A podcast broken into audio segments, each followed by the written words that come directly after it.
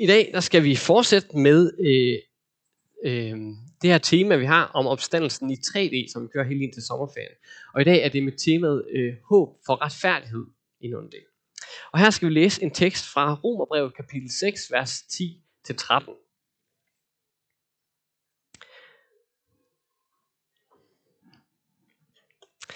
For den død, han døde, døde han fra synden en gang for alle.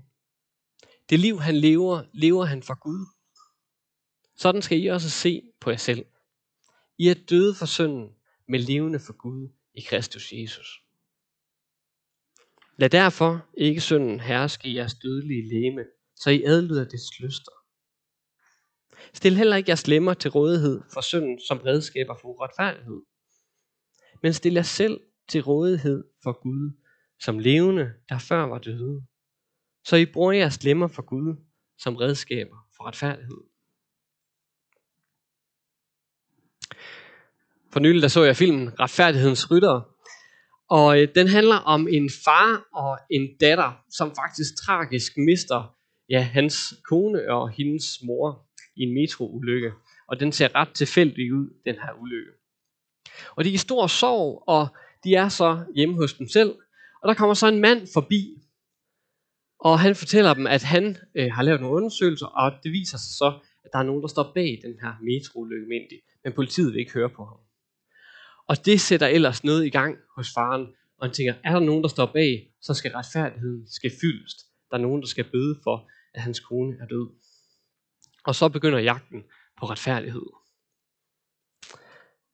De finder så også den hovedansvarlige, og øh, efter at han har truet dem med, med, en, øh, med et pistol i ansigtet, så tager faren simpelthen bare, og han er jo gammel soldat, så tager han og tager pistolen fra ham og slår ham ihjel. Bum, med det samme. Og det stopper ikke der. Faren og hans medsammensvorne, de øh, fortsætter afsted på den her, med den her blodrus, hvor de simpelthen prøver at udføre retfærdighed mod dem, der har været medansvarlige i drabet på hans kone. Retfærdigheden skal føres igennem. Retfærdighedens domstol skal de, har de ansvar for.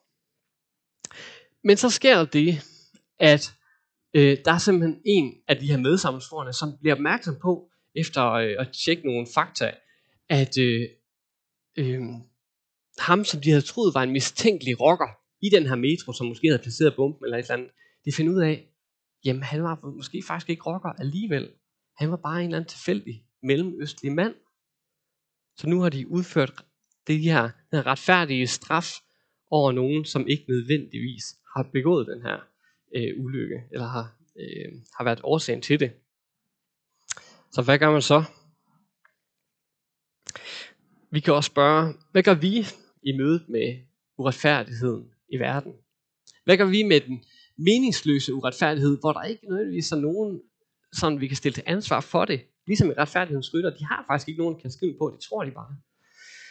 Øhm, hvad sker der, når, hvad gør vi, når mennesker omkring os bliver syge, eller der er nogen, der bliver ramt af en tilfældig ulykke? Og hvad gør vi så, når der er nogen, der faktisk har øh, en skyld, et ansvar, øh, for for eksempel øh, urimeligheder, eller vold, eller chikane, hvis der er nogen, der faktisk står bag det her, hvad gør vi med det? Hvordan fører vi retfærdigheden igennem? Retfærdighedens rytter slår i hvert fald det første tema an. Altså det her med den meningsløse uretfærdighed. Øhm, og øh, fordi det er bare en meningsløs metroulykke, de står overfor her. Og faren han bliver, han bliver ligesom draget ind i den her retfærdighed, fordi han, det er som om, han nærmest brug for, at der skal være nogen, der var ansvarlige for den her ulykke. Der er noget i ham, der forløses. Han går fra at være passiv til at være, blive sat i gang og være aktiv og skal ud og føre retfærdighedsdom igennem. Men hvad hjælper det egentlig? Afstanden til hans datter blev egentlig kun større, eller den bliver i hvert fald ikke bedre. Og det ender egentlig med, at han selv udfører uretfærdige handlinger mod nogen, som ikke står bag den her ulykke. Noget, som også vækkede mine tanker efter at have set den her film, det er, jamen hvad nu hvis der faktisk var en rockerbande, der havde stået bag den her metroulykke? Hvad havde så været rigtigt at gøre? Havde det så været okay, at faren havde taget den her sag i egen hånd, og havde øh, slået de her mennesker ihjel? Det havde måske været lidt mere forløsende for os som tilskuere. Vi kan jo egentlig godt lide, når det er, at de onde de bliver straffet. Når det er uretfærdigheden, dem bliver øh, dem bliver gengældt med, med straf. Øh, for eksempel når vi ser superheltefilm, de onde, de skal bøde for deres handlinger, og de gode, de skal reddes og befries. Der er noget gudbilligt i os. Der er noget i os, der længes efter retfærdighed. Og der er noget godt i den længsel. I retfærdighedens rytter, der tager de sagen i egen hånd og fører retfærdigheden igennem med hævn, vold og, øh, og selvtægt. Og det bliver også lidt forhastede trak- øh, konklusioner, det de trækker på. Og de ender egentlig selv med at udøve retfærdighed. Så måske er det egentlig ikke den bedste løsning, som de er i gang med. Men der er alligevel en længsel efter retfærdigheden, som er god. Der er bare det, at det særlig, ikke, ikke særlig tit ser særlig godt ud. Det er ikke særlig kønt, når det er, at vi skal prøve, skal prøve os selv at udføre det i vores liv. Der er en retfærdighedssans hos os, der faktisk er brudt. Ligesom alt andet, andet hos os er brudt. Vores godhed, eller vores kærlighed, seksualitet, eller vores selvværd. Det Alt er egentlig brudt på en eller anden måde. Det er som et spejl, der er blevet ødelagt. Man kan se noget i det. Man kan se, der er noget sandt, noget godt her, men det er blevet fordrejet på en eller anden måde. Og det skær, og det kommer egentlig kun til at gøre andre fortræd. Vi kan se glimt af det, sådan som det burde være. Men vi kan godt se, det er ikke sådan, som det skulle være. Jeg kender fornemmelsen af det der med øh, og øh, have gjort noget, eller have, øh, at der er en af mine venner for eksempel, der siger, ham der, eller hende der gjorde virkelig noget, der var træls mig. Og min øh, spontane reaktion, den er ofte, ej, det er virkelig rigtigt, han er godt nok også irriterende, så jeg holder bare med min ven, fordi at, det er da virkelig også træls, at den her person gør det her ubehageligt mod dig. Øh, men drager ikke også nogle gange lidt selv forhastede konklusioner? Før jeg måske hører det fra den anden side, eller, eller det kunne jo også være, at min ven selv havde været lidt skyld i noget af det. Øh, jeg tror faktisk, at jeg selv drager lidt forhastede konklusioner. Eller når nogen i trafikken giver mig fingeren. Det sker faktisk overraskende tit. Øh, og jeg, jeg, jeg ved ikke hvorfor. og jeg tror ikke bare, de vinker. Øh, men nej, hvor det river og trækker i mig for at give igen af samme skuffe. Øh, eller når nogen der lige kører op i, øh, i røven på mig der, øh, når jeg prøver at tage øh, overhælde en bil. Og det kan godt være, at jeg kører med 90, jeg forstår ikke, hvorfor de skal sådan køre helt op i, i røven på mig. Men, øh, øh, men jeg har egentlig bare lyst til at, gøre nærmest noget endnu værre, altså bremse op og sige, stop. Øh, og det kan jo egentlig forårsage en ulykke og sådan noget, det er fuldstændig åndssvagt, men det, det tænder bare noget i mig, det der. Øh, og, og det er simpelthen som at sige i sådan et brudt spejl her. Vores retfærdighedssans, den er bare brudt. Det er min i hvert fald. Det er et glimt af noget glemt. Noget vi er skabt til, men som vi bare næsten har mistet. Og hvad gør vi, når vores retfærdighedssans er så brudt? Hvad gør vi for at skabe retfærdighed i den her verden? Er der overhovedet håb? I retfærdighedens rytter, da faren får at vide, at øh, der er faktisk ikke nødvendigvis nogen, der står bag den her metroulykke, så bryder han sammen. Og, øh, og han begynder at sørge, og det ser lidt voldsomt ud. Han river øh, vasken ud af badeværelset, øh, Sven og smadrer hænderne ind i spejle og porcelæn, så blodet flyder. Og, øh, og han ligger på jorden og hulker. Fordi at øh, han simpelthen finder ud af, at der er ikke noget, han kan gøre, for at hans kone kommer tilbage igen. Han kan ikke gøre noget for det. Hun, han har mistet hende. Og det er uanset hvad han gør for at prøve at genoprette en retfærdighed. Han har mistet. Han kan ikke gøre noget for at genoprette orden og retfærdighed i den her verden. Og mens han ligger der i sin sorg og afmagt, så afspilles øh, noget fra salmen Se nu stiger solen, som vi har sang i dag. Øh, der bliver afspillet de her to vers. Og det er som om, der mens han ligger der, det giver en eller anden form for overjordisk ro, at den bliver spillet. Nå. Jeg vil ånde luften i fulde drag. Synge Gud en sang for den lyse dag. Takke ham, at morgenen mig ender sød. At mig dagen fryder, trods synd og død. Takke ham, som gav mig, når sol står op, selv at føle morgen i sjæl og krop. At al mørkhed svinder og sjæle ved. Blot jeg trygt vil sige, din vilje ske. Din vilje ske. Da Jesus i Gethsemane, før at han gik sin død i møde, øh, knælede og, og bad indtrængende om, at det her bære måtte gå ham forbi, øh, og angsten den bare dryppede ud af huden på ham, øh, så beder han den her bøn. Tag det bære fra mig. Han vil ikke gå den her død i møde, korset i møde. Han, der var noget at trække i ham den anden vej. Men han siger så, dog ske din vilje, Gud, ikke min. Og Gud lå ikke den her tilsyneladende uretfærdighed gå ud, øh, eller gå, gå Jesus forbi. Jesus blev ramt af en straf og en vrede. Og Gud siger ikke øh, til Jesus, Nå, nu får du al magt, så det er, at du lige pludselig bare kan slå de her mennesker ihjel. Eller dem, der har gjort noget mod dig, dem kan du bare gengælde. Det siger han faktisk ikke. Han siger, Jesus, du skal gå den her lidelsesvej.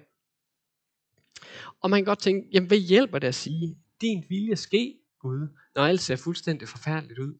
Hvad hjælper det Jesus? Hjælper det hedder Jesus der?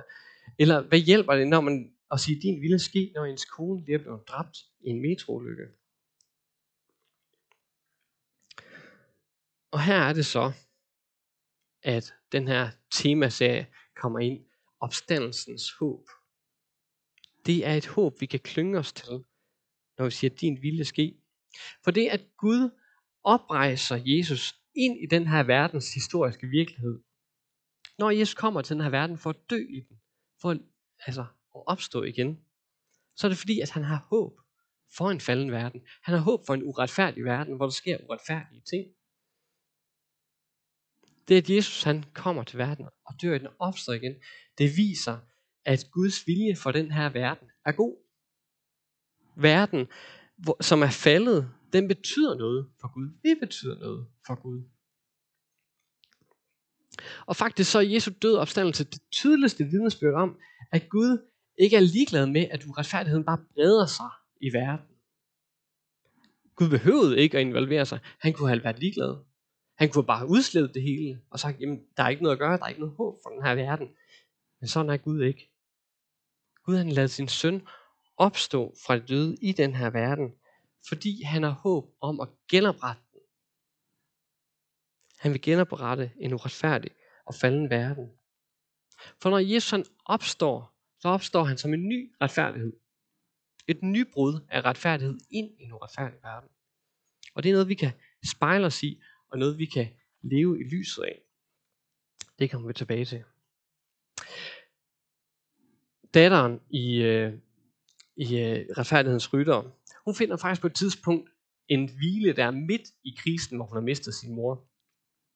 Hun siger nemlig i en samtale om troen på Gud, det hele giver bare lidt mere mening, når man har nogen at blive sur på. Når vi nu ved, at Guds vilje for os er god, når nu vi ved, at han er kommet til jorden og død og opstået, fordi han vil os, så må vi jo også godt blive sure på ham, når det er, at vi ikke ser øh, Guds gode vilje ske, eller i hvert fald fra vores perspektiv. Øh, når vi ser uretfærdige handlinger øh, blive begået, eller tilfældige handlinger ske mod os, så må vi gerne blive sur på ham og råbe til ham, fordi vi ved jo, at han er god. Hvorfor i verden lader han så ikke det gode ske? Var det ikke det, Jesus var kommet for at ændre på?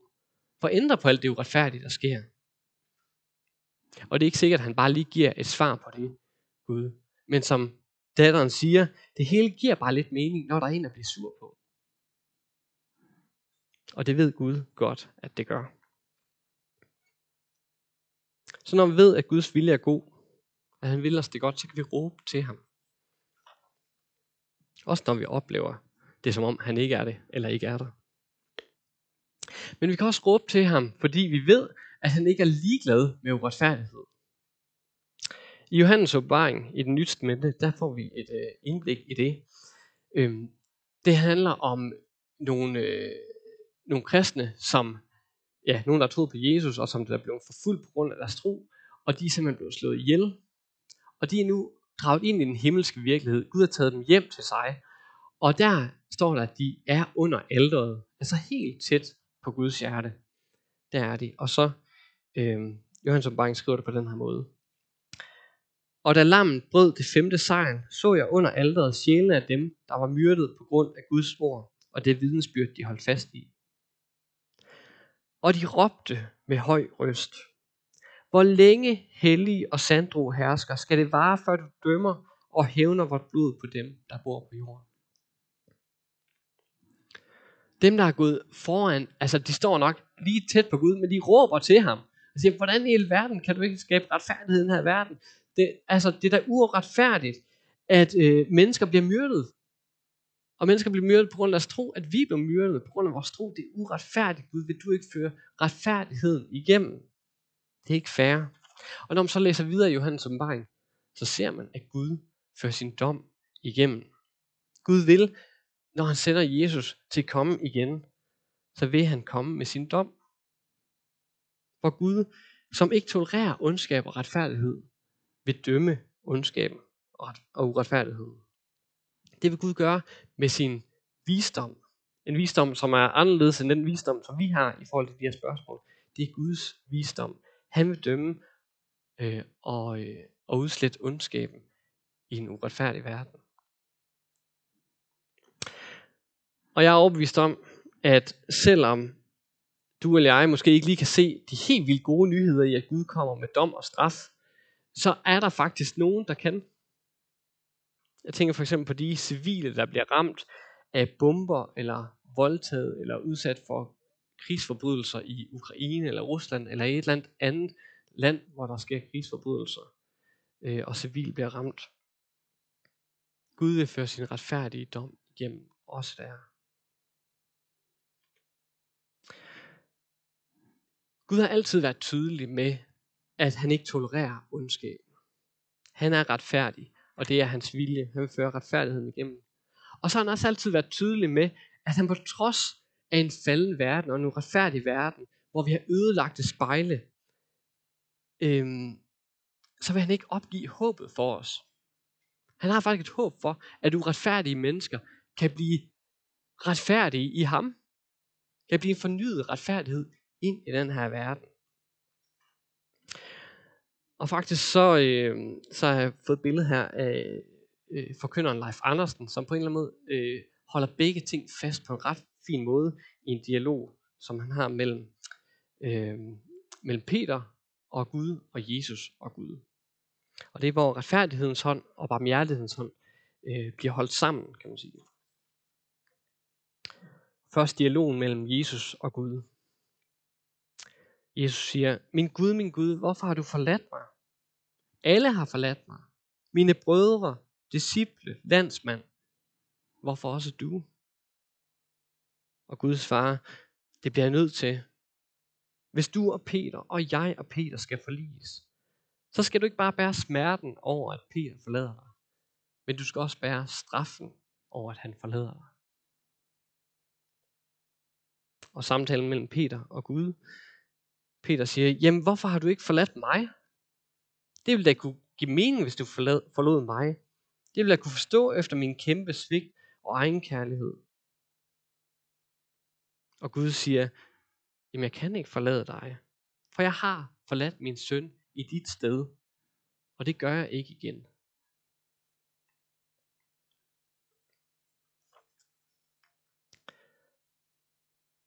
Gud holder fast både i at straffe uretfærdigheden og i sin vedholdende kærlighed til os på én gang. Så derfor er der håb. Der er håb for, at retfærdigheden skal fyldes. Der er håb for, at uretfærdige handlinger og uretfærdige mennesker ikke får overtaget i den her verden. Der er håb for, at vores tilbøjelighed til uretfærdighed, at den ikke løber af med os, men der er håb for, at den kan blive fornyet indefra. Fordi Gud har håb for at genoprette en uretfærdig verden. Gud vil den her verden. Han kommer til os. Han dør i den, og han opstår igen for at nyskabe den indefra. Og så vil han også endeligt føre retfærdigheden igennem, når han kommer igen. hvor dem, der så stiller sig under Jesu kors, som tager imod Guds straf, jamen de vil blive frie.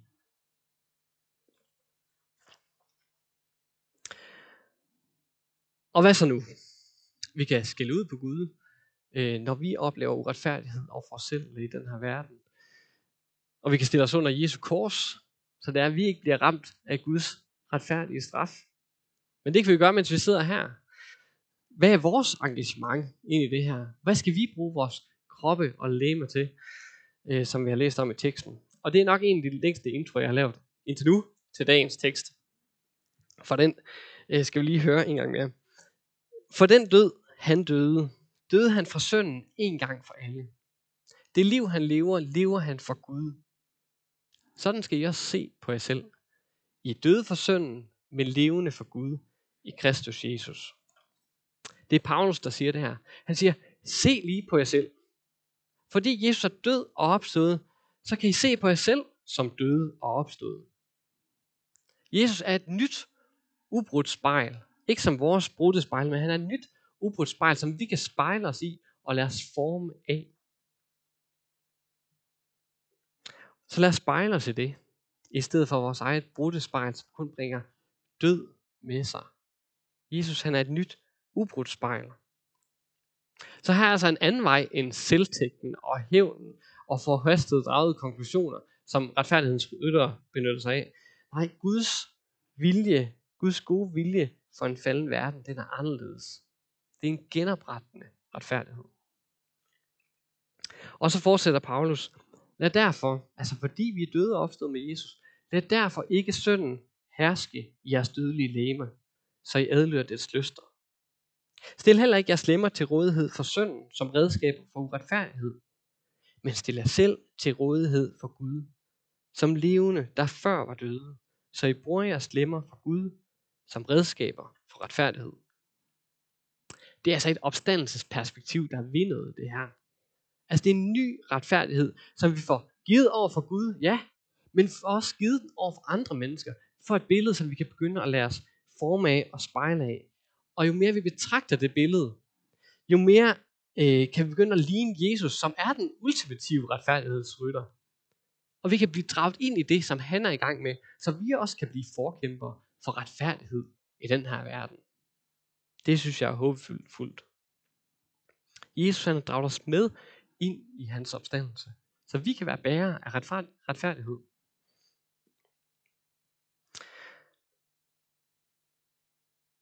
Og det vil han have, øh, det vil han have os med i på den måde, at vi kan bekæmpe ondskab og uretfærdighed ved at stå op for svage, og stå op for dem, der bliver uretfærdigt behandlet i den her verden.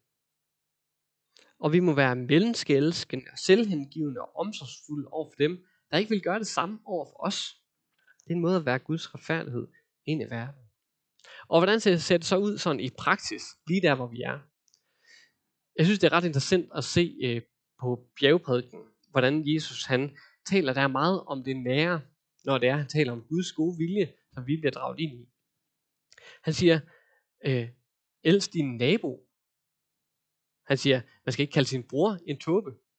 Man skal ikke lade sig skille fra sin ægtefælle. Han siger, at du skal elske din fjende, altså den, man har et personligt fjendskab med. Altså, det er virkelig nær. Det er dem, vi er lige omkring. Og det er ikke fordi, at han ikke, øh, vi ikke skal kæmpe mod uretfærdigheden i den her verden, generelt eller længere ude. Øh, fordi alle mennesker er skabt i Guds billede, og alle de steder, hvor vi har magt og ansvar og indflydelse, der må vi påvirke med den. Men hvor er det nu, vi kan bruge vores indflydelse bedst? Det er jo der, hvor vi har den største berøringsflade. Det er måske mere i fodboldklubben, eller på arbejdspladsen, eller over hækken, i familien, eller i fjernvarmestyrelsen. Det kan også være, at der er nogen, der har øh, et godt engagement et eller andet sted sydpå, hvor der virkelig sker uretfærdige handlinger. Øh, så er det også med at bruge sin indflydelse der. Og det er på en eller anden måde lidt mere overskueligt at bruge sin indflydelse der, hvor man er i gang, der hvor man er sat, der hvor man har en berøringsglæde. Og på en eller anden måde, så er det også mere angstprovokerende. For det, det betyder, at øh, jeg faktisk har nogen at have indflydelse på. Nogen for hvem Guds gode retfærdighed kan øh, vise sig igennem mig. Jeg har faktisk noget at kunne bidrage med ind i den sammenhæng. Og det kan godt være angstprovokerende. Så det er en udfordring, Jesus giver os. Lad os tage den opstandelsesretfærdighed på os. Lad os ikke blive skingre og nådesløse i mødet med uretfærdighed. Men lad os bruge vores lemmer som redskab for Guds gode retfærdighed, som holder retfærdigheden højt. Ikke bagtaler og siger fra for en polariserende kultur. Tænker det bedste for de andre i stedet for kun for sig selv. Siger fra over for en krænkende adfærd eller mobberi. Og siger undskyld, når vi har gjort nogen fortræd. En, som sætter sig ved de udstødte og elsker dem, som ingen andre vil elske. Måske kan vi alle sammen komme i tanke om nogen eller noget her, vi kunne, øh, vi kunne agere retfærdigt ind i. Prøv at tænke, at Gud han har håb for selv os brudte mennesker om at genoprette øh, den uretfærdighed, som også er en del af os. Han, har, han vil bruge os til at handle retfærdigt ind i den her verden. Og tænk, at han ved det, at han har håb for os ind i det. Og ved I hvad? Vi kan gøre det lige fra i dag. Lige fra hvor vi er sat. Der kan Gud begynde at bruge os til at handle retfærdigt og godt. Sådan som han handler retfærdigt og godt. Så lad os rejse os og bede sammen. Ja. Jesus, tak fordi, at du har en god vilje for den her verden. Tak fordi du er god. Og tak fordi vi kan blive ved med at klynge os til, at du er god, uanset hvad der sker. Og vi også kan råbe til dig om det. Og så takker jeg dig fordi, at vi kan stille os selv under dit kors. Vi ved godt, at vi ikke altid handler sådan, som vi burde. Vi kender godt øh, mørket i os selv. Og takker dig, fordi at du har altid haft håb for at genoprette det. Tak fordi du genopretter den retfærdighed. Tak fordi du gjorde det en gang, da du døde på korset og opstod igen. Og tak fordi du bliver ved med at gøre det i os. Så vi kan handle godt og retfærdigt, der hvor vi er sat. Vil du gøre det, Gud? Vil du sætte det i gang i os med din ånd?